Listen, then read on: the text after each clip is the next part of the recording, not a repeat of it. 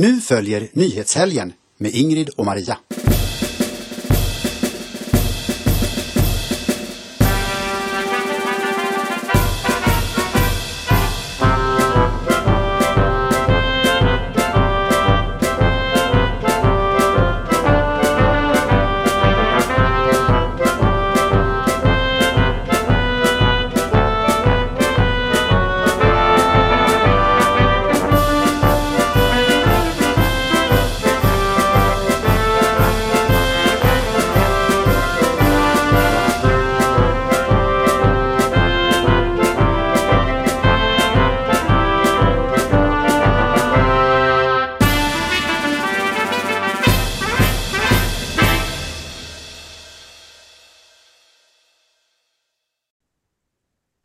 Hejsan hejsan allesammans, varmt och hjärtligt välkomna ska ni vara till ett nytt avsnitt av Nyhetshelgen. Idag med nummer 207. Jag heter Maria Selander och med mig som alltid min kära vän och kollega Ingrid Carlqvist. Hallå Maria, hallå allesammans och välkomna. Ja, idag Ingrid så har vi huvudrubriken Informationskriget. Kan du inte berätta lite om vilket det är vi ser på Daniels excellenta bild? Ja, det är ju en brokig skara, men det är alla människor som på något sätt reagerar mot informationskriget. Antingen stöttar de det eller så är de djupt upprörda över det. Och från vänster till höger så ser vi då Redacteds eh, Clayton Morris, Ivar Arpi, Eh, George Carlin, en gudabenådad komiker som dog alldeles för tidigt och som var way ahead of his time. Alltså han var så långt före sin tid med kritik av alla psyops de utsätter oss för så att det var helt makalöst. Och sen har vi ju vår egen Ylva Johansson som är i full gång med att försöka övervaka internet där vi alla ska kontrolleras. Precis, vi kommer till allt detta om en stund. Vi ska också prata mentalitet, det som brukar kallas också för mm, skatt, B-skatt om vi säger så. Eh, det blev lite kryptiskt där, eh, fill in the blanks. Eh, det handlar om Gröna Lund, Liseberg, debaclet. Mm. Och hur folk beter sig och efterdyningarna av det här avslöjandet att de här missnöjesparkerna hemsöks av mm. väldigt otrevliga ungdomsgäng. Mm, och vi ska bland annat läsa lite för vad Luai Ahmed skriver om detta i Bulletin och han känner väl till denna mentalitet som sprider sig över missnöjesparkerna. Mm. Vi ska också prata surrogatmödrar eh, i synnerhet och kvinnor i allmänhet, Ingrid. Ja, det är lite underrubriken där blev Shit I forgot the kids. Um, mm. Och det är I forgot to have kids. Uh, det, är, mm. det hämtar vi från Susanna Birgerssons artikel, en bild där som jag tycker var väldigt det är ju så med väldigt många kvinnor av idag att de har inte förstått att deras fertilitet är begränsad utan de ska först göra karriär och sen ska de hitta den perfekta mannen och sen kanske när de är 38 börjar de överväga att skaffa barn. Och antingen blir det ett eller noll barn, väldigt sällan fler än så.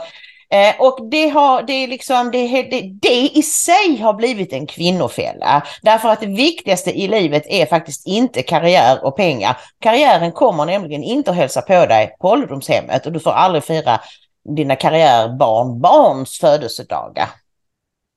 Riktigt Ingrid, helt riktigt. Och det här med surrogatmödrar är ju en eh, hemskt otäck trend i framförallt mm. USA. Det är ju tack och lov inte tillåtet i Sverige än. Nej. Kanske vi ska säga, jag vet mm. inte. Mm. Eh, och det är heller inte så okomplicerat som de försöker få det att Nej. framstå. Vi ska titta lite på Candace Owens när hon eh, Ja, ett mycket starkt klipp med henne i den här frågan. Idag är det måndagen den 29 maj 2023 och vi har ett litet eh, kommersiellt budskap att bibringa er. Det är ju våra vänner på eh, Aronia-butiken som vill berätta om allt spännande de har att erbjuda. Ja, då kan vi väl börja med att berätta att Aronia-butiken trots sitt namn inte bara säljer Aronia-produkter, utan, men det finns ju massor med juice och choklad och allt möjligt. Men förutom detta så finns det nu även vitaminer och som sagt choklad, tandkräm och vattenfilter. Det berömda vattenfiltret. Ni ska snart få se Maria igen visa upp detta. Och vi kan rekommendera just vattenfiltret, för vi har dem båda hemma i våra kök. De är lätta att montera och det ingår en filterpatron i paketet. Och ni kommer att bli förvånade över hur mycket godare vattnet smakar. Och dessutom är det så att ni slipper en massa medicinprodukter och annat skit som är i vattnet nu för tiden i Sverige. Eh, och just nu så har de sänkt pris på sina vattenfilter. Det är alltså rea på vattenfilter så det är bara att gå in på aroniabutiken.se och skaffa sig ett sådant. Och de har även sänkt priset på vissa av sina vitaminer. Mm. Det är att fynda som man brukar säga. Ska vi ta och titta på när jag demonstrerar det här berömda vattenfiltret då Ingrid? Det gör vi. det svenska kommunala vattnet har försämrats på sistone. Flera rapporter har kommit om föroreningar. Bland annat har Läkartidningen rapporterat att det finns oroväckande mycket läkemedelsrester i vattnet.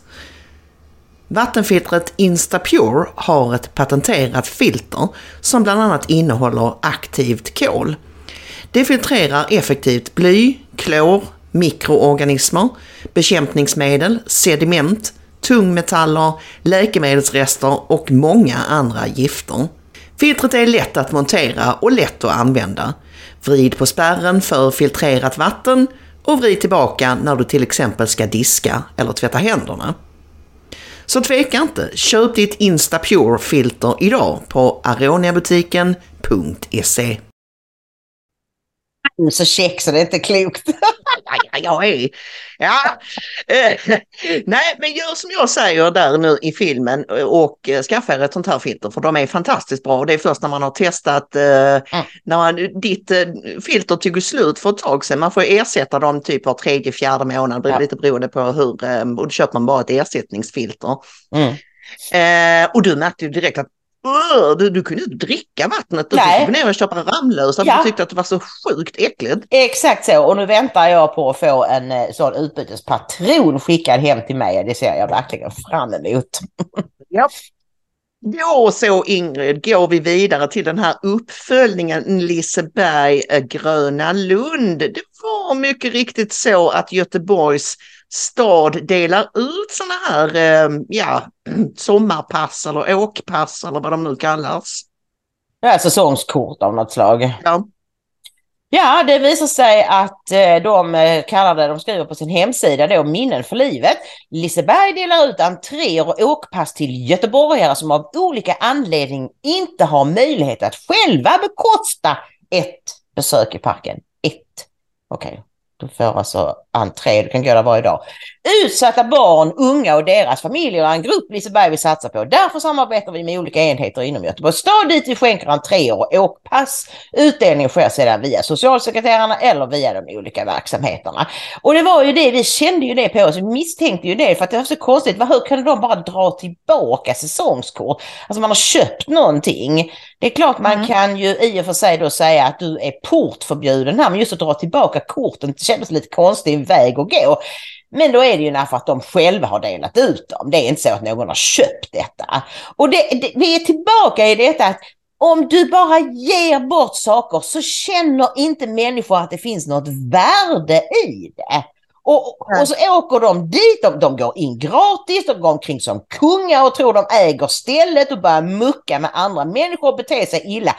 Och ingenting görs. Jo, på Liseberg har man ju då dragit in ett hundratal sådana här kort. Men på Gröna Lund, trots eh, stöket där, så gör man ingenting. Nej, och den här eh, journalisten och författaren Jonathan Kärre som vissel, visselblåste, mm. visselblåste eh, från, eh, och berättade om hur han hade upplevt sitt Gröna Lunds besök med sina barn. Eh, han har ju förekommit i alla möjliga medier, medier nu. Han har varit i TV4, han har varit i, i Sveriges Radio och berättat och debatterat och så vidare då.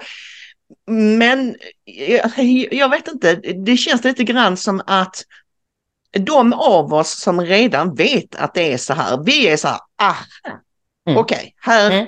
får vi ett vittnesmål som bekräftar det vi redan visste. Ja. Och de som inte vill höra talas om det här, de tar, tar inte åt sig någon information kring detta överhuvudtaget, utan de bara relativiserar och pratar om att ja, men när jag eh, 1965 i Sunne när jag växte upp så var, tuggade folk tuggummi och var stökiga. Alltså så här, de, de, Mm. de liksom det har varit Eller- relativiseringsmaraton på Twitter, Ja. Ingrid, i Som denna är- frågan. Jag var på Gröna Lund förra helgen. Det var alldeles underbart. Det var inget som hände Mm. där. Nej, okej, så då bevisar det att det aldrig händer någonting där för att det inte hände dig någonting.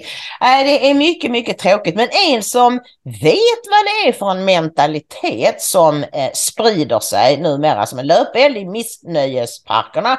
Det är ju Loai Ahmed som i Bulletin skriver Gröna Lund Gate är Sverige Gate. Alltså han menar det som händer på Gröna Lund, det händer egentligen i hela Sverige. Det är bara det att få av oss vill se det.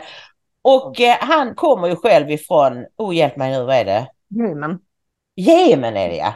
Ja, jag tänkte i Syrien, nej det kändes inte rätt. Jemen kommer han ifrån. Ja. Och han har bott i Sverige i åtta år och eh, uppenbarligen så var han för en tid sedan i Kairo för, eh, med sin bror. Jag antar att de flög från Hans olika familj. dit för att träffa. Eller de bor där Jag- numera. Jag tror att hans familj bor där. Jag har, jag har något minne av att han har varit där och hälsat på sin mor för inte så länge sedan. Mm, Mm. Ja, och då skriver Ja. han så här. När jag var i Kairo för eh, fyra månader sedan promenerade jag ner för en gata som var stökig. Eller, eller hela Egypten är för all del stökigt, men just denna gata var stökigare än andra gator. Plötsligt såg jag ett en kvinnor som stod och skrek på varandra. Det hela stod och vägde till att bryta ut i fysiskt våld. Och jag stod och tittade helt förbluffad.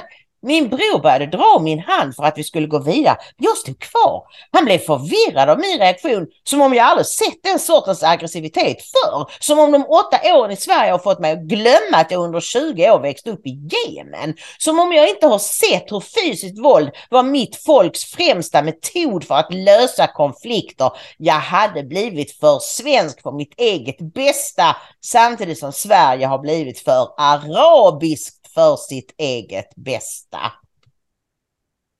Och här ligger så det ligger så mycket viktig information i detta. Först och främst att vi, det är ju ett gammalt djungelordspråk nu för tiden, tar man hit Mellanöstern så får man Mellanöstern, då blir man Mellanöstern. Och det Mm. är alltså inte så att de kommer hit, de var jättefredliga där, så kommer de hit så blir de utsatta för strukturell rasism och allt vad det nu är. Och då tar de till. Nej, det är så man beter sig i Mellanöstern. Inte alla, men generellt sett så är det så människor löser konflikter. Svenskar har ofta inga problem med att håna andra svenskar för att vi är, säger man då, konflikträdda. Du och jag brukar säga konfliktundvikande för det är nämligen det Carl-Olof Arnstberg har lärt oss. Att det är inte så att vi är rädda för konflikt, vi kan gott ta konflikt, men vi vill inte, vi, vi förstår att det blir, bara, det blir bara värre av det. Så låt oss istället för att puckla på varandra skriva på försäkringspapper när vi har krockat liksom. Mm.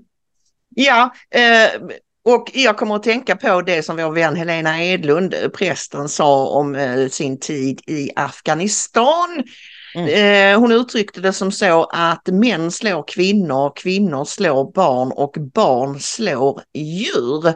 Ja. Så går det till i den typen av kulturer. Det är, där kan du snacka om strukturellt våld och att Ja. man hela tiden ger sig på den som är i nä- nästa steg neråt i hierarkin. Den som, Den som är svagare. Den som är svagare. svagare. Ja, ja. Mm.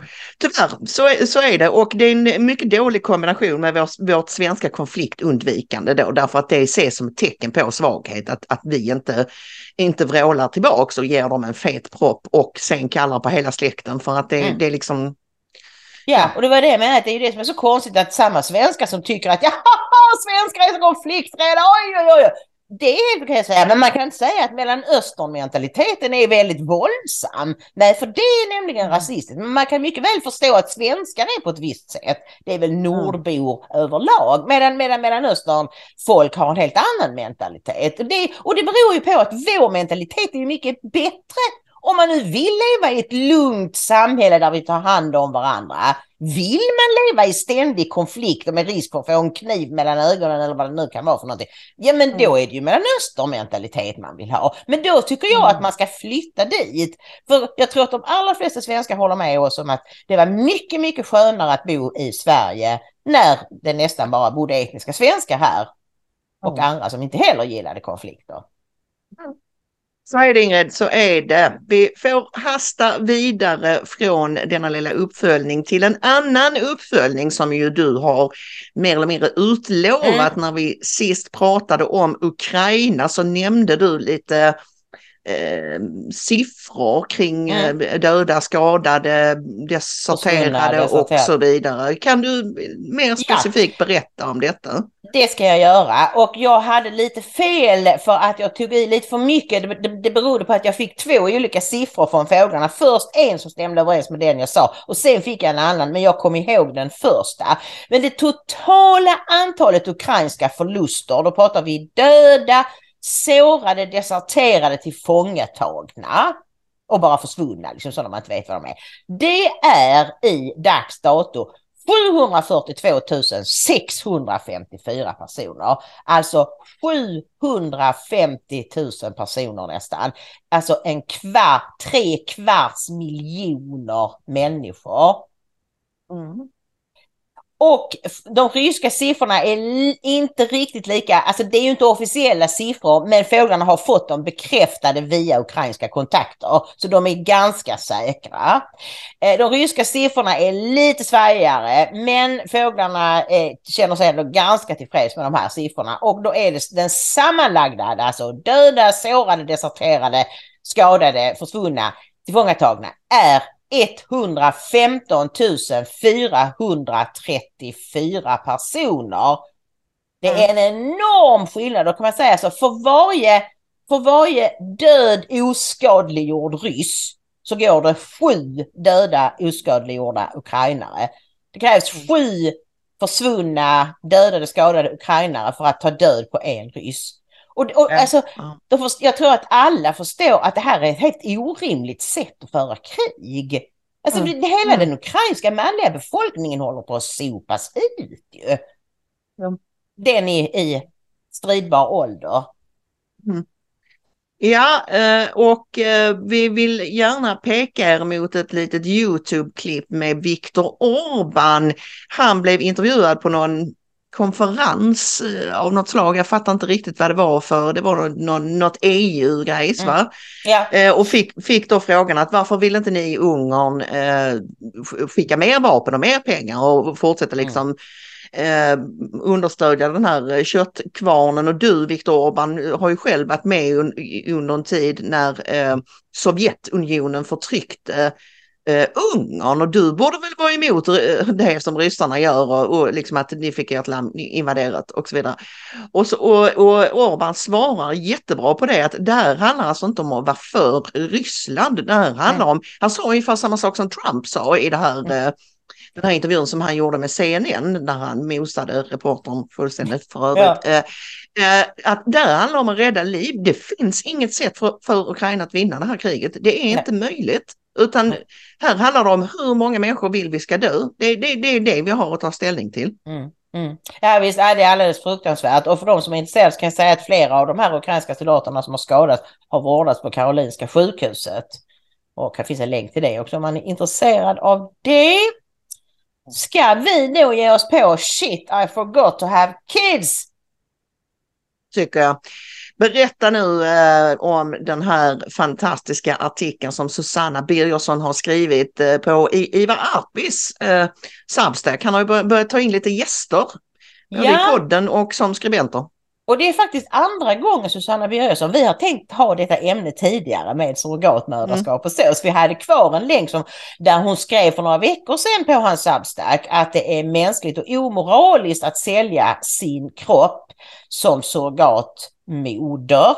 Eh, och den mm. senaste hon skriver den har rubriken Kvinnokroppen som kvinnofälla. Allt färre för barn och allt fler får färre barn. Inte undra på det när vår kultur gör allt för att avskräcka kvinnor från familjelivet. Vårt samhälle är sjukt i akut behov av tillfrisknande. Eh, och hon berättar om redan när hon var tonåring och hade sex och samlevnadsundervisning så fick de veta då hur de skulle undvika att bli med barn och vilka dagar i menscykeln som var säkra dagar. Och då frågade hon vilka dagar har man chans att bli gravid då? och, och, och liksom läraren blev helt blev skulle man vilja det? Ja, ja. ja. Men och jag tror att det är liksom symptomatiskt på något sätt. Eh, Mm. Alltså sedan vi fick den sexuella revolutionen, vi fick eh, preventivmedel, aborter och allt det här. Eh, så, så har, så, och, det framställdes ju då som nu skulle kvinnorna bli fria, nu skulle de äntligen få göra karriär och komma ut på arbetsmarknaden och slippa ha, du vet, instängda med sina barn och så. Men vad, Mm. vad har hänt? Eh, alltså det är ju så att vi, vi har aldrig någonsin haft en kultur där kvinnor och unga, unga personer överhuvudtaget, men flick, kvinnor och flickor är så fruktansvärt deprimerade, känner sig så totalt misslyckade, ingen mening med livet och allting är bara ett elände. Nej, precis. Precis, eh, och man kan ju misstänka att det är, vår vän eh, Koa har ju skrivit en intressant krönika med rubriken Evolutionen satt ur spel. Mm. Och det är precis det, när man, när man jobbar emot naturen Ja, på olika sätt, det kan bara leda till, till misär och olyckor därför att ja, naturen är naturen. Alltså, Mm. du, vi, vi kan inte göra någonting åt den, vi bör inte göra någonting åt den och vi kommer att återkomma till det nu när vi kommer in på det här med surrogatmödraskap, varför det är så sjukt och rent av ja demoniskt och, och emot naturen på olika sätt. Man kan kalla det mot naturen eller så kan man kalla det mot Guds lagar. Det som Gud har gett människan. Det spelar ingen roll vilket man kallar det. Oavsett vad så går det åt skogen för, för mänskligheten när vi håller på och eh, liksom... Ja, och att just att jobba emot, att motarbeta sin egen kropp på olika sätt. Mm. Mm. Ingrid, det, det, eh, alltså de allra flesta är ju överens om att du vet, det, det är dåligt att supa och knarka och röka och alltså göra sådana saker som är skadliga för kroppen. Mm. Det, det är ju helt okontroversiellt. Ja, Men däremot så är det inte okontroversiellt att göra olika ingrepp, eh, fysiska ingrepp, könsstympa Ja. barn, eh, göra dem sterila eh, och jag jag tar även med sånt här plastikoperationer och liknande i, i detta. Mm. Alltså att mixtra med kroppen på olika sätt. Och nu, och nu pratar jag alltså inte om att rätta till fysiska defekter utan att nej. liksom hålla på och, och lavaja med saker som är fullt fungerande och bra liksom. Ja. Det, det, det, det kan aldrig vara av godo. Nej, och alltså just aborter, vi har ju pratat om det många gånger och du hävdar med en dåres envishet att man kan inte, det är rena döden för vilket parti eller vilken politiker som helst att ifrågasätta den abortlagstiftning vi har. Och eh, jag menar att det, det är det ju så länge vi alla går med på det, så länge alla spelar med i det spelet. Men jag menar, var, var, vart har vi hamnat när Ebba Busch, partiledare för det parti, Kristdemokraterna, som kom in i riksdagen just på grund av abortmotstånd, när det är Ebba Busch som föreslår att aborträtten ska grundlagsfästas.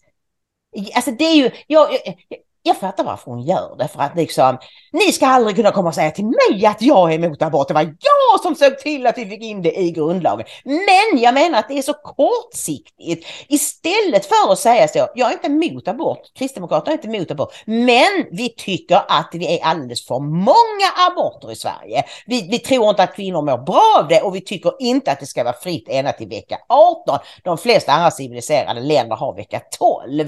Det Mm. tycker jag att man borde prata om och det är, och då hittade jag en artikel idag om Får jag, eh, får jag bara säga en ja. gre- grej snabbt Ingrid, för det, det, det, nu, nu så inte folk missförstår och tror att jag, att jag tycker att man inte ska Nej. prata om det, för det tycker jag att man ska göra, men det har ju visat sig gång efter annan att, att, annan att alla partier som försöker göra det, Mm. försöker problematisera, det är som död mans hand. KD har råkat ut för det, SD har råkat Mm. ut för det. SD försökte försiktigtvis säga, det var väl inför valet 18 tror jag, ja, försökte försiktigtvis lyfta, ska vi inte närma oss övriga Europa i det att sätta abortgränsen vid to- vecka 12? Mm. Det var helt förödande, helt förödande. De, de förlorade säkert flera procentenheter på det. För att folk, svenskarna är vill man ha en diskussion överhuvudtaget kring detta så är man emot abort. Det heter så hela tiden och det är då Mm. liksom ett, du vet, det är ett sluttande plan. Jaha, de börjar med att prata om vecka 12 och sen har de totalt förbjudit det fastän det inte alls är det det handlar om. Nej, Mm. men, men varför blir det då så Maria? Det beror ju på att alla medierna är på liksom eh, abortkämparnas, förkämparnas sida. Eh, men det faktum att partier som eh, KD och SD genast så fort man har försökt oh nej, nej, nej, nej, förlåt, nej, vi ska inte prata om det mer. Det erkänner man att man hade fel. Om de istället hade stått på sig och sagt att Vänta nu, sluta nu med allt det snacket. Vi pratar om i vilken vecka. När det beslutet togs att vi skulle ha fri abort i vecka 18, då fanns det inga dagen efter-piller, det fanns inga medicinska aborter. Det är väldigt mycket som har blivit, alltså det, det, det är Jag tror inte Det finns ingen rädda an- bebisar Ingrid i vecka typ 23 är det va? Ja, 21, 22 till och med tror jag. Ja. Och prata om detta att det föds, alltså under aborter så kommer det ut levande foster som de i den ena salen försöker rädda livet på och i den andra abortsalen kastar in papperskorg så de får ligga där och, och dö. Alltså det, prata om det. Ja, nu var det egentligen Mm. abort pratar om, men jag blir så upprörd när jag tänker på detta. Och en sak som gjort mig ännu mer motståndare till abort, det är att jag på det första bibelskoletillfället fick veta hur många, på hur många platser i Bibeln det står att Gud har en plan för ditt liv redan i, i moderlivet. Det står på sex, sju olika ställen i Bibeln. Så du som avbryter en abort, du avbryter Guds plan för det barnet. Och för er som inte är kristna kanske det, det, skjuter väl jag. Men, men för oss som är kristna är det också någonting att tänka på. Jo, och, och, och, och precis, vill, vill man inte dra in den kristna eh, liksom, eller andliga aspekten i det hela så kan man bara tänka så här. Du och jag hittade ju en artikel här, eller du hittade den om jag ska vara helt ärlig, i eh, Världen idag om eh, att, man, att det pågår en, en kamp om brittisk abortlagstiftning som Mm. drivs av eh, framförallt av en kvinna med Downs syndrom. Mm. Hon, och hon har hållit på med det här i ett antal år nu, att, att man eh, Alltså tydligen är det så att i Storbritannien så, så kan man få, eh, vad heter det, få uppskov eller man kan få specialtillstånd för att abortera foster med Downs syndrom väldigt långt in i graviditeten, ända fram till... Ända fram till födseln. Och då, då kan man ju tänka så här, va? Om, om vi bortser från den kristna aspekten av detta, tycker folk i allmänhet att människor med Downs syn- syndrom inte har rätt att existera eller?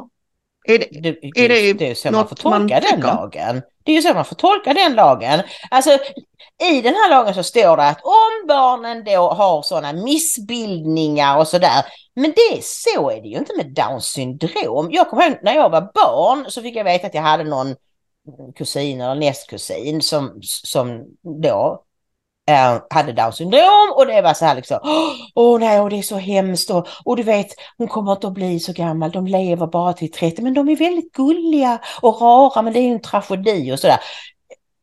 Och så såg man det då, men vad jag förstår nu, så det är faktiskt, alltså de har eh, alltså fler hjärtfel och så, för att de har ju en tredje kromosom som gör att de har det här speciella utseendet, men också att de har lite funktions alltså intellektuell funktionsnedsättning och även lite andra problem. Men det är ju inte alls så som det var för, för 60 år sedan att de skulle dö före sin 30-årsdag och egentligen inte hade något liv att leva.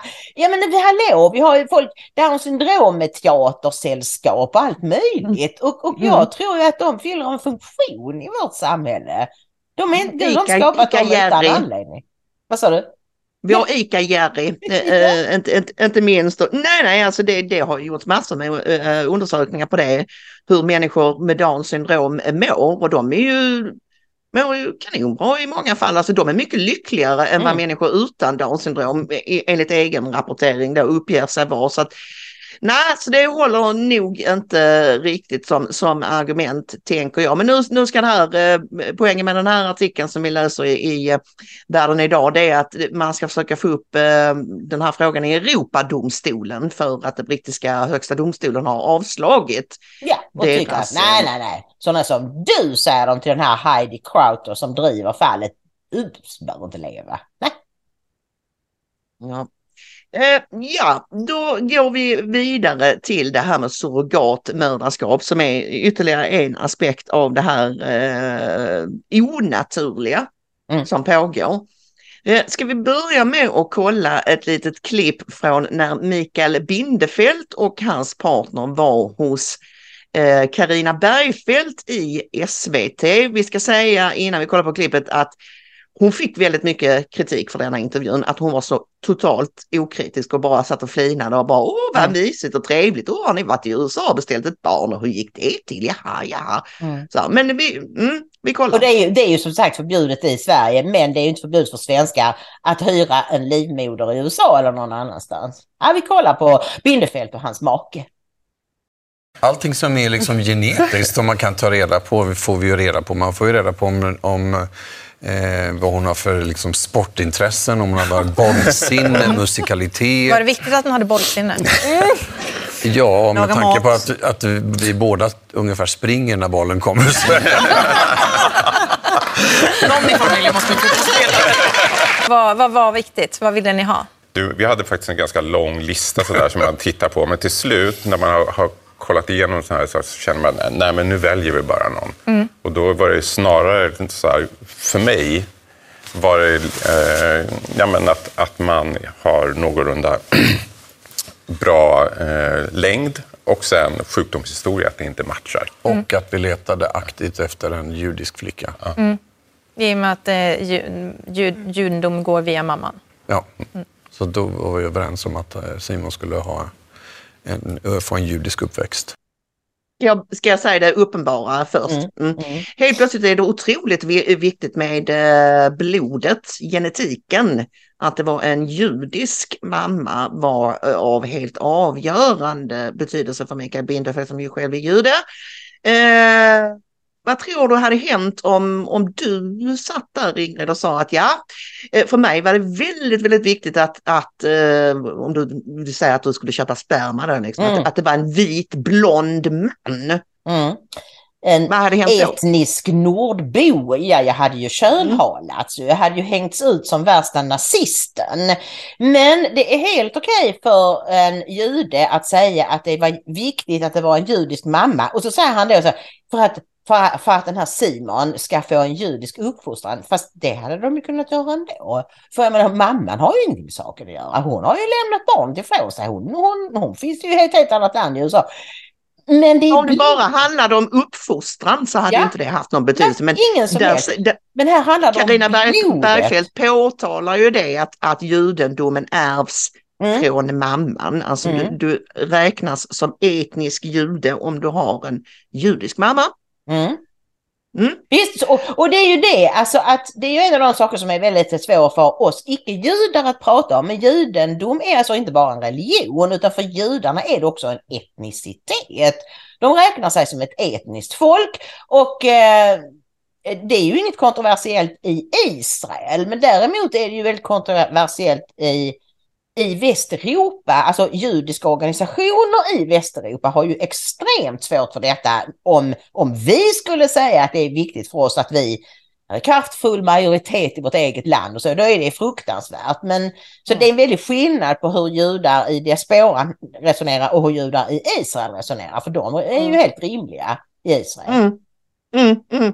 Ja, det är en mycket, mycket intressant eh, skillnad och, och judar i Israel är, är väl överlag, det finns vänsterjudar där också, men de är överlag mer högerlutande och, och konservativa än, än diaspora-judar i framförallt Europa men även, även USA. Det är en intressant eh, skillnad. Du har ju varit där två gånger och Mm. gjort just denna observation.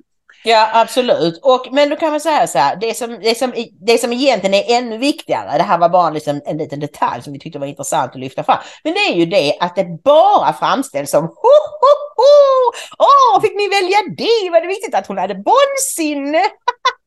Så. Men vad är detta? Vad är detta för någonting? Att, att fullständigt okända kvinnor, ska vi gissningsvis är 90 procent av dem i alla fall, minst, eh, fattiga eller i stort behov av pengar så att rika eh, män och kvinnor eh, kan köpa deras livmödrar och hyra dem i nio månader för att få sin egen bebis. Och i det här fallet så kan, får vi ju förutsätta att det är mamman föder, den, hon som föder som också har levererat ägget eftersom det var hennes blod och allt det där. Va? Så hon mm. ger alltså bort sitt eget barn. Vad är det för någonting? Det är ju så fruktansvärt så det är inte klokt.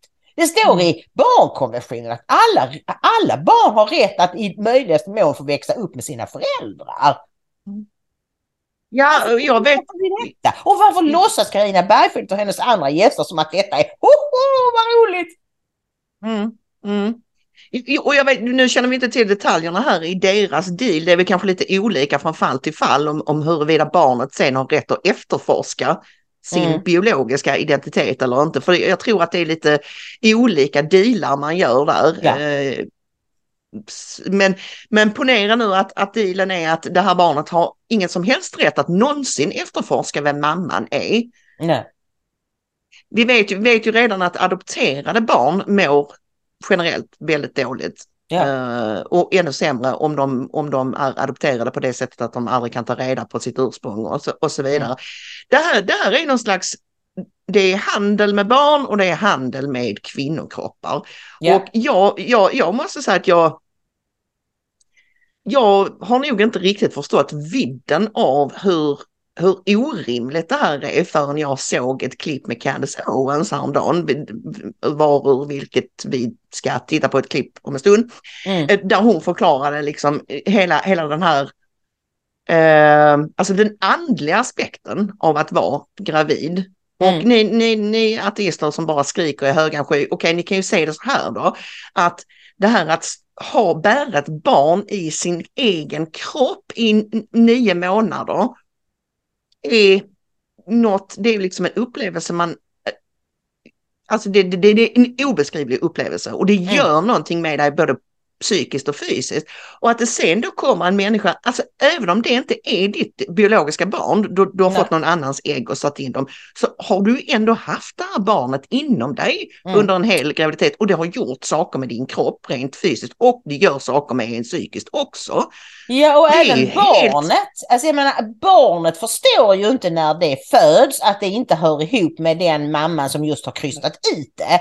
Utan Nej. det barnet har hört sin mammas röst, känner mm. igen det, vill, vill komma upp och finnas där hos sin mamma som barnet tror är och det är ju barnets mamma i så mått att, att, att, att hon har burit det och fött fram det.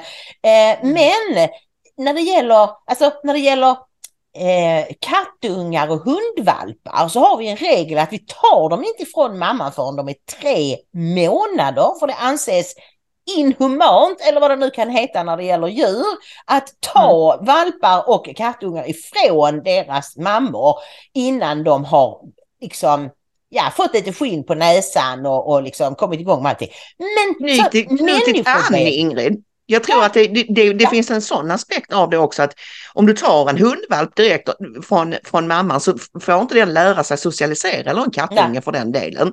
Mamman ska lära dem socialisera och liksom lära dem knyta an allt det här och det blir inget bra husdjur. Vad det gäller hundar så kan de bli livsfarliga om, om man tar dem för tidigt av den anledningen ja. att de, de måste lära sig rent fysiskt vissa saker från mamman.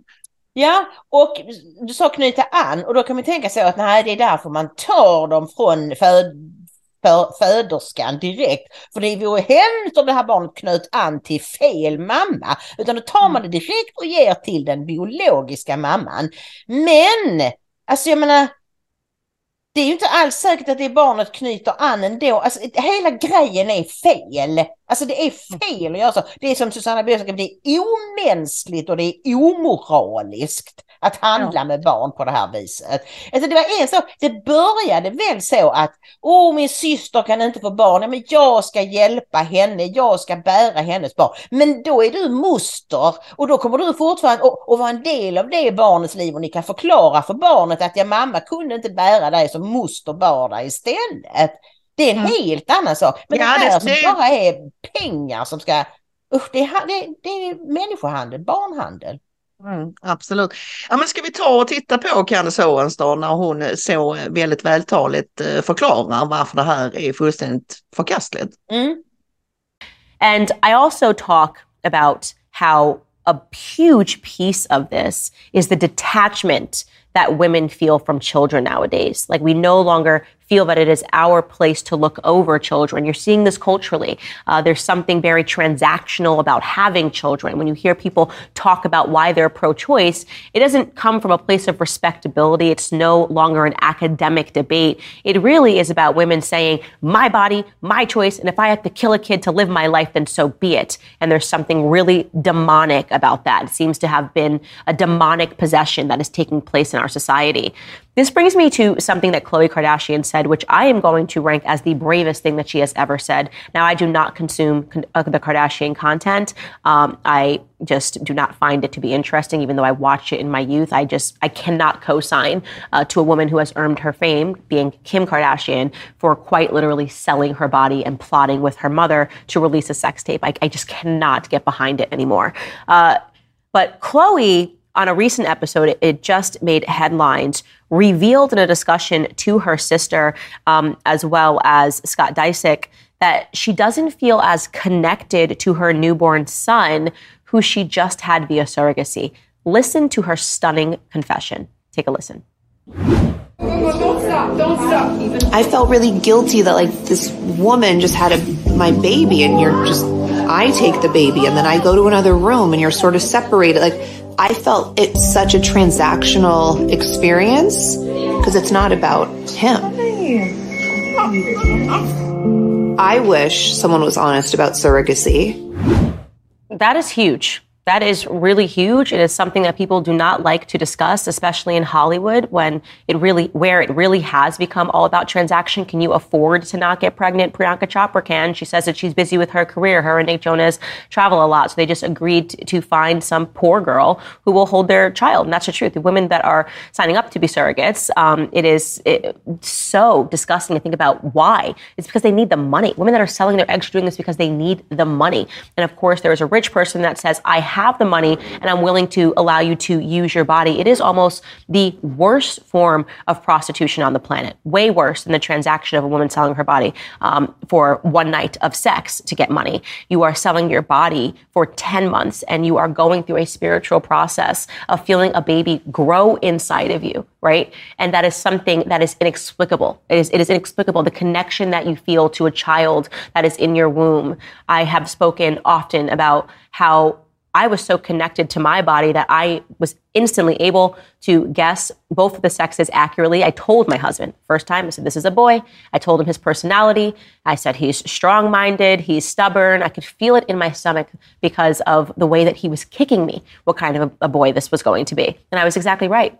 And then I knew that I had a very delicate girl uh, who was a bit more shy and instantly knew that it was a girl. And my husband now just is amazed by it. He's amazed by how connected I was to my body both times when he thought that I was being crazy. But of course, it's it's not crazy because you're, you're connected. It's growing inside of you. Of course, uh, you know what your own body feels like and what's happening inside of your body um, is going to have an impact on you and your emotions. And I smile even thinking about it because it's that spiritual and it's that wonderful. And when you consider surrogacy, especially surrogacy for the sake of surrogacy, there is something demonic about it, right? When you are doing it, not because you can't have a child, right? Even worse, right? Khloe Kardashian is able to have a child. She has a daughter, True, who she grew inside of her own body. And simply because she wanted for her daughter, True, to have a 100% biological sibling, but she was not willing to have sex with the serial cheater, Tristan Thompson. That's what happened. She didn't want to have sex with him again to produce a second child. She decided to borrow and purchase some other woman's body. Ja, eh, vi får väl eh, eh, kommentera det här lite, lite konstiga som hon säger på slutet där att då Kardashian eh, har alltså en dotter med en basketspelare som heter Tristan Thompson och eh, när hon var höggravid med det här barnet så sprang han runt och var otrogen med en massa andra kvinnor och ja, deras förhållande tog ju då av förklarliga eh, skäl slut. Men nu ville hon ha ett syskon till den här flickan, True. Ett helsyskon. Ett helsyskon, precis. Och då säger Candice att ja men hon vill ju inte ha sex med Tristan Thompson så därför valde hon surrogat. Men man behöver inte ha sex för att... Nej, om, alltså, alltså, helt... om hon nu hade befruktade ägg som hon kunde stoppa in i en surrogatmamma så fanns de redan kunde stoppat in dem i sig själv. Så Exakt. det är ju inte problemet. Problemet är att hon helt enkelt inte ville vara gravid. Så hon bara köpte en annan kvinnas kropp Eh, och sa du kan väl bära mitt barn. Men, men, men det är ju ändå intressant att hon, alltså den här familjen, det är ju inte de skarpaste knivarna i lådan. Men de har ändå stort inflytande på många framförallt ungdomar som ser upp till dem, för de har ju blivit megakändisar. Att hon säger att att hon känner inte, hon har inte samma känslor för den här pojken hon har fått nu som för flickan som hon födde själv. Och hon tyckte det var obehagligt när hon bara skulle ta barnet ifrån kvinnan som hade fött fram det. Och hon säger det är som en transaktion. Ja, exakt så. Precis vad det är och det är som Candice säger, det är, väldigt, det är väldigt bra att hon är ärlig och säger mm. detta mm. och då får vi förutsätta att hon inte gör om det då. Eh, hennes syster Kim har ju två surrogatbarn hon har ju mm. fått två barn själv och fått två med surrogat. Som, alltså alla fyra barnen är, eh, föräldrarna är eh, Kanye West och Kim, Kim, Kardashian men, men det är bara de två första hon själv var gravid med. De mm. yngsta två är det någon annan som har fött. Och hon verkar, Kim verkar liksom tycka att nej, men jättepraktiskt för hon har haft väldigt besvärliga graviditeter, det ska vi säga. Mm. Men som, som Candice säger, det normala hade ju varit då att inte skaffa fler barn efter mm. de första två och bara mm. acceptera att nej, min kropp mår, jag mår för dåligt när jag är gravid och det är till och med farligt för mig yeah. att bli gravid igen. Så att, uh, is, ja. Men, ja, det, sagt, det, det, är någonting väldigt, väldigt otäckt, demoniskt säger ju eh, ja. eh, Candice och det är alltså att att leka med någonting så heligt som mor och barn att, jag menar förr var det alltid så du vet, um, mammas baby är pappas maybe. Alltså man visste, mamma är mamma. Om du har foto på hon låg och födde dig på, på, på, på BB så vet du att hon är mamma. Pappa är inte helt säker på det, då får man göra DNA-test, man vill veta det. Men nu är det inte så längre. Mamma kan vara vem som mm, helst. Det kan till och med vara så att den du bor hos och du kallar mamma har fött dig men har fått ägget från någon annan. Så du, ni är mm. inte biologiskt kopplade. Men ni är ju kopplade i och med att, att ah, det är så tokigt allting. Det här med att vi Nej, håller på och leka gud, alltså det kommer inte mm. att sluta väl. Det är precis vad detta handlar om. Det, det, det är transhumanism och det är så här eh, liksom eh, en väldigt maskinell syn på människan och, mm. och en syn på människan som Gud eller gudomlig, att vi kan bestämma ja. allting själva. Mm. Uh, och och jag, jag, håller, jag kan bara bekräfta det Candice säger, att det är en andlig upplevelse att vara gravid och jag, precis som Candice, visste precis vad min son hade för personlighet och jag visste att det var en pojke innan vi gjorde mm. ultraljud. Jag visste att han var oerhört snäll, att han var lugn, jag, jag, jag kände det. Han, han, var precis så som jag kände att han var. Yeah, yeah. Så att, eh, och det, ja. Så att, och de, de krafterna leker man inte med Ingrid och man leker inte med heller hur man, jag kommer ihåg, jag, jag är verkligen inte sentimental och bölig, det vet du. Så här. Men du kommer ihåg när, när vi råkade hitta filmklipp på barn som blev misshandlade och for illa och så vidare. Alltså det, Nej, det är så hemskt. Det är så och hemskt. Se sånt man, när man är gravid, man blir nästan sjuk i huvudet. Alltså. Så att nej, de där krafterna ska man ge tusan i och mixtra med. Mm. Men nu lämnar vi det hemska och går vidare till någonting annat hemskt. Nämligen eh, informationskriget som pågår. Ja, och vi tänkte att vi skulle eh, ta en, en, en vad heter det, en brakstart höll jag på att säga, på det här blocket genom att visa ett klipp med George Carlin. Kanske en av världens främsta stand-up komiker och vi vet inte riktigt när, från vilket år det här klippet är. Nej, men det var nog i slutet av hans liv. Han dog 2008. Han hade ju äh, hjärtproblem äh, som han hade haft hela, hela sitt liv till och från och gjort en massa operationer och sånt. Men han strök med av det till slut. Så det måste ju vara innan 2008. Mm. Äh, så mycket vet vi. Jag, jag, kan, jag kan gissa att det är 2005 eller 2006 eller någonting i den stilen. Mm. Och det var väl långt innan de flesta av oss hade liksom fått upp ögonen för att det är globalisterna och djupa staten som styr världen. Men här ska ni få höra hur George Carlin la fram det. Reason. There's a reason for this. There's a reason education sucks, and it's the same reason that it will never, ever, ever be fixed. It's never going to get any better. Don't look for it. Be happy with what you got. Because the owners of this country don't want that. I'm talking about the real owners now. The real owners, the big wealthy business interests that control things and make all the important decisions. Forget the politicians. The politicians are put there to give you the idea that you have freedom of choice. You don't.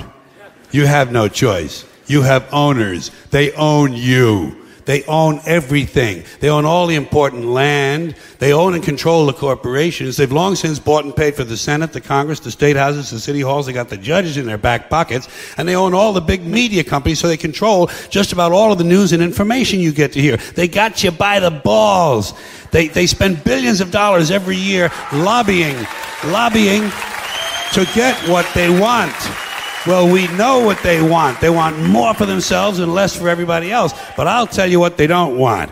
They don't want a population of citizens capable of critical thinking. They don't want well informed, well educated people capable of critical thinking. They're not interested in that. That doesn't help them. That's against their interest. That's right. They don't want people who are smart enough to sit around the kitchen table and figure out how badly they're getting fucked by a system that threw them overboard 30 fucking years ago. They don't want that. You know what they want? They want obedient workers. Obedient workers. People who are just smart enough to run the machines and do the paperwork and just dumb enough to passively accept all these increasingly shittier jobs with the lower pay, the longer hours, the reduced benefits, the end of overtime, and the vanishing pension that disappears the minute you go to collect it. And now they're coming for your social security money. They want your fucking retirement money. They want it back so they can give it to their criminal friends on Wall Street. And you know something? They'll get it. They'll get it all from you sooner or later because they own this fucking place. It's a big club, and you ain't in it. You and I are not in the big club. By the way, it's the same big club they use to beat you over the head with all day long when they tell you what to believe. All day long, beating you over the head in their media, telling you what to believe, what to think, and what to buy. The table is tilted, folks. The game is rigged. And nobody seems to notice. Nobody seems to care. Good, honest, hardworking people, white collar, blue collar, doesn't matter what color shirt you have on. Good, honest, hardworking people continue. These are people of modest means. Continue to elect these rich cocksuckers who don't give a fuck about them. They don't give a fuck about you. They don't give a fuck about you. They don't care about you at all. At all. At all. Man. You know? And nobody seems to notice, nobody seems to care. That's what the owners count on the fact that Americans will probably remain willfully ignorant of the big red, white, and blue dick that's being jammed up their assholes every day. Because the owners of this country know the truth. It's called the American dream, because you have to be asleep to believe it. Mm. Amerikanska, det är ganska... Den amerikanska drömmen för du måste helt enkelt sova för att tro på den. Han använder ju ganska mustigt eh, språk, men det må vara honom förlåtet, den underbara George Carlin. Snacka om att vara spot on! Ingrid, mm. och så här tidigt. Han, han pratar om medieföretagen. Han mm. pratar om, om, om det här att, om skolsystemet, det här att, att äh, USAs, eller ska vi säga västvärldens riktiga ägare. De vill ha folk som är tillräckligt smarta för att klara av att sköta hyfsat avancerade jobb, men de ska vara för dumma för att kunna pussla ihop helheten. Exakt. Mon Dieu, mm. snacka om att han hade rätt och just det här att politiker, de är ju bara det, det, det, har ingen som helst betydelse vem ni väljer utan det, hela spelet är ju riggat. Exakt och det var ju därför det blev som kalabalik runt Donald Trump. För han var ju inte del i det spelet. Han kom ju in från sidan, tjongade in på en surfbräda och började prata om att drain the swamp. Mm. Eh, och, och, det var ju, och alltså om ni vill veta det här med liksom sådana här ehm, eh, psykologiska operationer, psyops och så. Så jag skrev faktiskt, med själv en väldigt bra artikel redan 2019 Eh, och rubriken är Så infiltrerar de medierna och styr dina åsikter. Och jag skrev så här, Sverige är ett perfekt land att styra via medierna. Svenskarna gillar staten och gillar att tycka som grannen. Vi vill uppnå konsensus. Därmed är vi det optimala landet för en stat som med sin säkerhetstjänst vill styra oss. Framför allt eftersom vi inte ens kan föreställa oss att stater gör just det. Med rätt folk på rätt plats kan vilken historia som helst spridas och andra kan dödas innan de fått någon spridning. Och då ska vi säga på de fyra år som har gått så har vi blivit mer medvetna. Jag tror, alltså svenskarna är inte lika eh, eh alltså stat, vad heter det, tro, tror inte på staten, att staten är alltid god i lika stor omfattning som tidigare. Men särskilt misstänksamma är vi ju inte.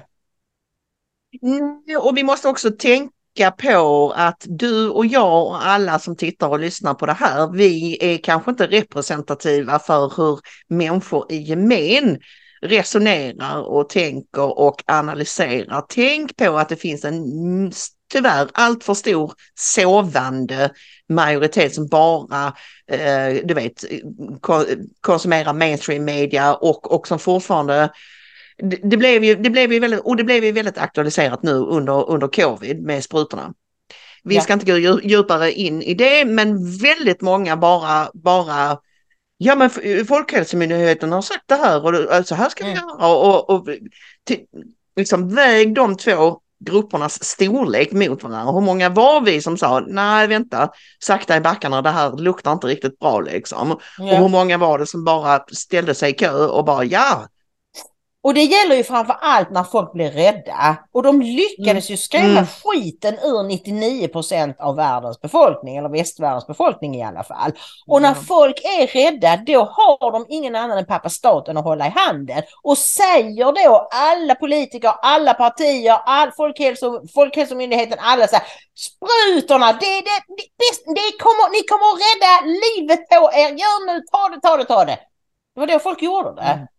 Mm. Och det, ni ska inte tro något annat än att det här vet ju staterna. De vet ju hur de ska manipulera er. Ja. Ja, ja, ja, ja, ja, visst. Och det har ju framkommit att man gjorde det väldigt utstuderat medvetet i bland annat Storbritannien ja. med hjälp av en ren psyop. Alltså, ja. eh, Döda så, inte Granny. Ja. Vi går vidare till det här med Ylva Johansson och hennes strävanden att göra Europa totalitär. Ylva är ju EU-kommissionär med ansvar för inrikesfrågor. Mm. Vad det kan tänkas betyda, men det är, hon har en massa makt i alla fall och hon är väldigt sugen på det här med chat control.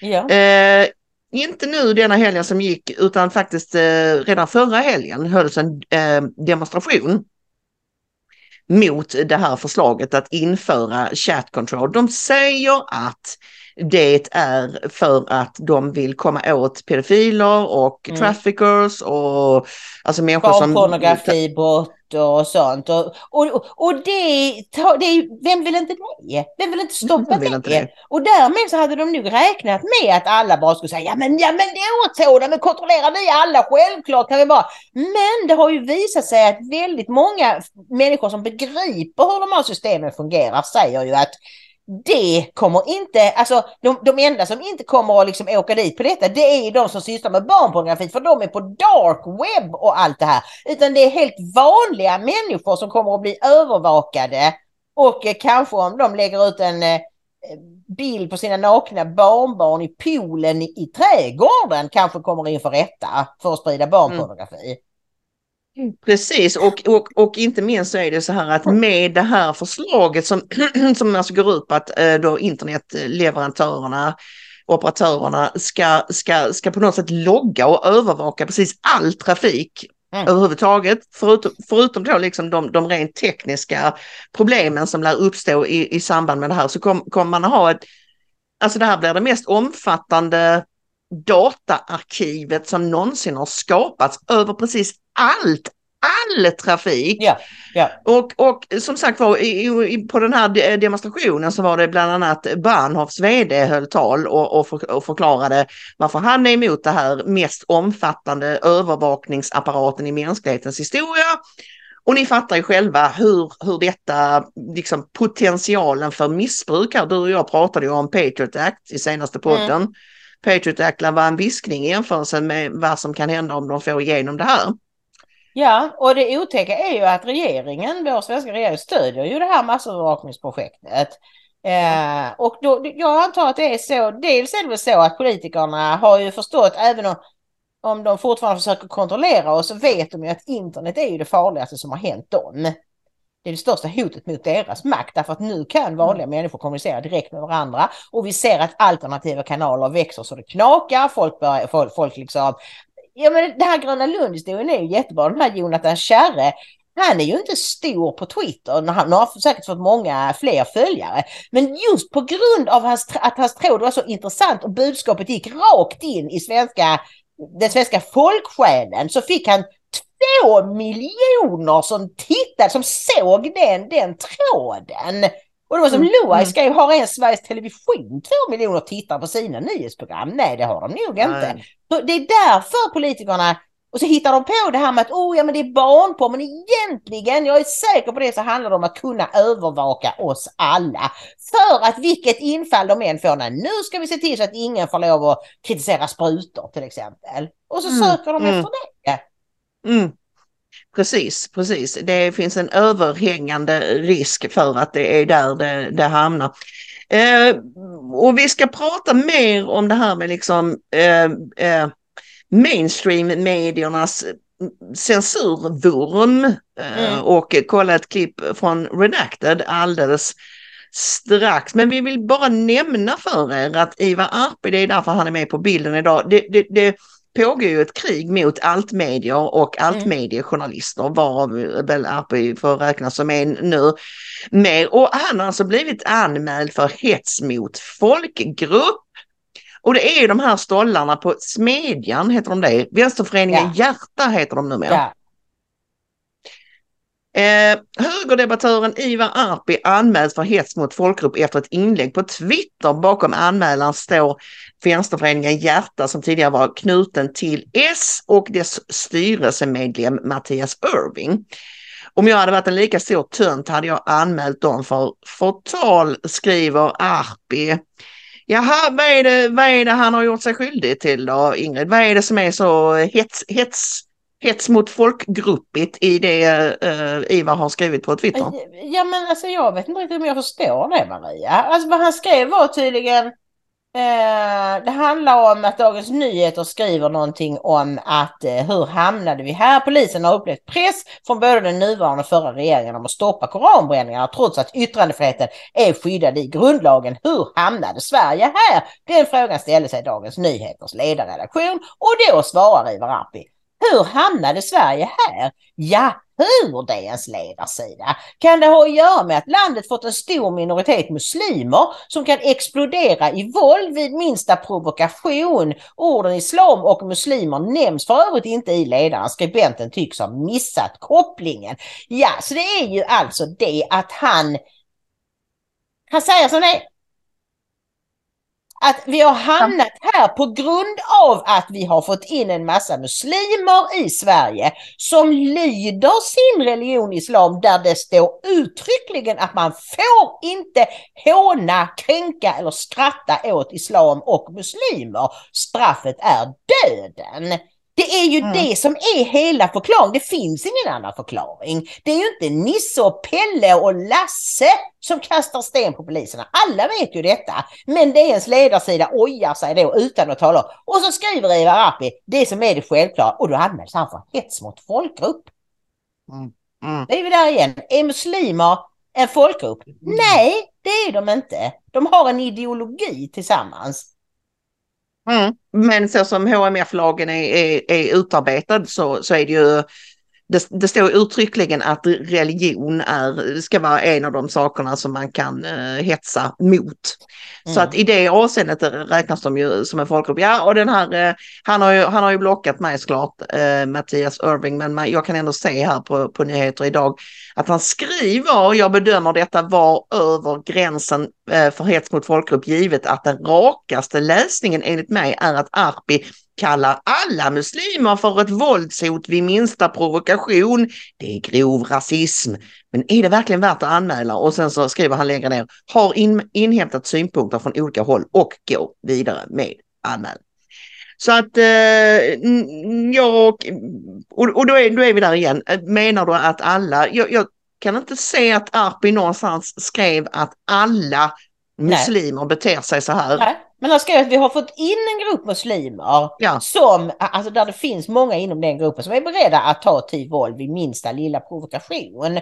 Och jag måste säga att jag tycker det är tråkigt för alla som blir utsatta för detta, för det är skitläskigt och jobbigt även om man inte vet normalt sett så vet man ju inte om man bara har blivit polisanmäld. Men du har ju den här Irving eller Irving, om, han, om det är nu så han uttalar det, eh, talat om att han har gjort det. Så att det, nu vet jag Arpi att han är, och det är jobbigt att vänta på det och vad ska det bli av då, det är jobbigt. Men å andra sidan ska jag säga att det är bra att även sådana som Ivar Arpi, som ju ligger någonstans mittemellan oss och, och mainstream-medierna, han har ju blivit allt eh, liksom, tuffare, det är ju den vägen vi alla går. Alltså börjar man och liksom, du vet, skala skala bort i olika lager på löken så hamnar man ju till sist i, i kärnan. Eh, så och det är bra, jag tror absolut inte att han kommer att dömas, men jag tror det är bra för vi, hela den här lagen måste bort och den, och den måste upp till ytan av hur bisarr den är. Here, here Ingrid. Då ska vi ta och titta på dagens sista klipp och det är Clayton Morris eh, och Redacted som tar upp eh, att BBC eh, tycker att, känner sig manade att starta ett desinformations program eller antidesinformationsprogram i stil med det som eh, eh, amerikanska, det var väl justitiedepartementet i USA som försökte prångla igenom något liknande. Det gick ju inte så bra. Nej, den här Nina uh, Jankovic, hon som satt och sjöng Mary Poppins-låten om hur hon skulle liksom hindra alla från att säga sin åsikt. Men det, det, det blev en våldsam reaktion på det och hon fick ju inte jobbet. De, de la ju ner hela projektet. Men då var ju det för att det var liksom staten som försökte införa den här censuren. Men mm. BBC är ju inte staten, de är ju ett medieföretag, visserligen public service och ägt av staten. Men vi vet ju att kommer undan nästan vad som helst och här har de tänkt att de ska jaga alla skurkarna som sprider desinformation. För de, BBC, de vet alltid vad som är sant och vad som är osant. Meanwhile, the excellent journalist, founder of the Gray Zone, Max Blumenthal, has been all over this story, calling out the hypocrisy of Mariana Spring and the BBC's Verify program. Uh, this uh, a move to try to keep us away from disinformation. And Max Blumenthal joins us now from the Gray Zone. Max, good to see you. Good to see you, Clayton. And welcome back to the show. So, when this announcement was made, what was your first response? Because there's a, a, a sorted relationship between the BBC or Mariana Springs specifically and the Gray Zone. What was your, your first thought on this? Well, I'd learned about Mariana Spring from various intelligence linked plots to discredit and simply destroy alternative independent media outlets like ours um, that we'd exposed in the past. And so I wasn't shocked to see her, the BBC's first so called disinformation reporter, gain this new show which exists above the BBC's actual newsroom, um, as if she towers over it. Mm-hmm. It's obviously a special initiative and maybe many of the people toiling down there in their cubicles don't quite understand what it is. But to me, it looks like the use of the BBC to house an intelligence operation that's aimed at furthering the objectives of British foreign policy and also, you know, state policy toward dissidents Mariana Spring is sort of a censorious personality. She, back in 2020, I think it was, she created a series of fake accounts that quote unquote engaged with hateful content in uh, Facebook and Instagram forums. And the point was to, the point of this was to increase state monitoring and pressure on Facebook to censor more. And she claimed that these accounts, while engaging with misogynistic hate, were then recommended more misogynistic content. She never really explains what the hate was or what qualifies hate. And she said she was triggered to do this project or motivated to do it because she herself encountered misogynistic hate online. She then moved on to target the anti lockdown protests across Europe and serially and wildly misrepresented the size of these protests to paint them as a few, a handful of isolated extremists. She participated in panels that we exposed as actually state sponsored initiatives that were claiming to counter COVID 19 misinformation. Um, these were covertly backed by uh, the British uh, Culture Ministry through the Royal Institute, run by then Prince Charles, now King Charles, and involved uh, using online influencers to attack and supposedly de radicalize people who questioned the COVID 19 restrictions, which we now understand, you know, that we now understand that the critics and the skeptics got it right. Uh, but the point here is that Mariana Spring was always cropping up whenever the state, the British state, needed someone to advance censorious initiatives. And, you know, then, of course, she turns up in leaked emails that we exclusively obtained at the Gray Zone relating to a plot, a plot involving high level intelligence operatives in the British government to attack and destroy the Gray Zone.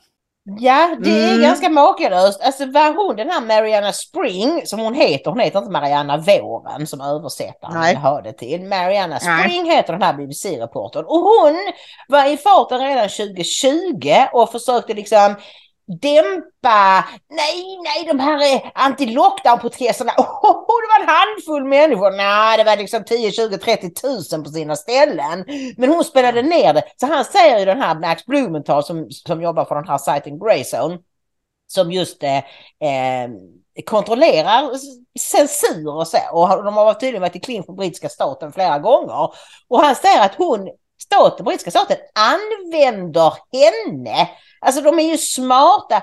Först satte de ju, eller gör de ju fortfarande, du vet underrättelsemänniskor inne på redaktionerna. För som jag skriver i Mm. den där artikeln jag läste lite från så är det ju så att det är det bästa stället. Alltså det är ju journalisters eh, jobb att snoka i saker och vara ständigt nyfikna så att en, en, en, en underrättelseagent smälter ju väl in på en redaktion. Men hon Mm. är ju säkert journalist från början. Jag tror inte hon är MI5 som de har placerat där utan de har lockat henne om det är för att hon egentligen är för censur som han tror eller om jag är lite mer ute på att hon vill gärna bli en kändis. Mm, mm, mm. Ja, alltså är, det- så- fort ni hör eh, så, så kallade journalister förespråka censur och inskränkningar av yttrandefriheten så ska ni dra öronen åt er. Ja. För det är så kontra vad vårt yrke går ut på som det bara kan vara. Mm. Eh, ja, vi får väl se hur det går. Clayton trodde ju inte att, att BBC skulle komma så långt med det här initiativet. Han hade på känn att de, det, kommer nog att vara upp som en sol och ner som en pannkaka för folk. Folk har börjat, de, Mm. de gillar inte sånt här människor i allmänhet. Även de som inte är så vakna. De är inte intresserade alls. Liksom. Att, vad, vad, vad vad ska jag gå och liksom fact-checka med BBC för? Alltså det är Ja. inte så Nej.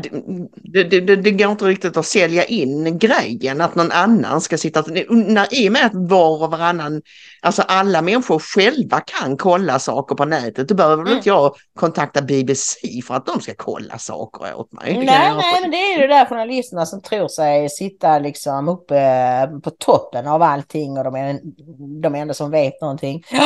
Nej du, nu har vi baske mig dragit över alldeles för mycket. Så nu tycker jag att det är dags för dig att knyta.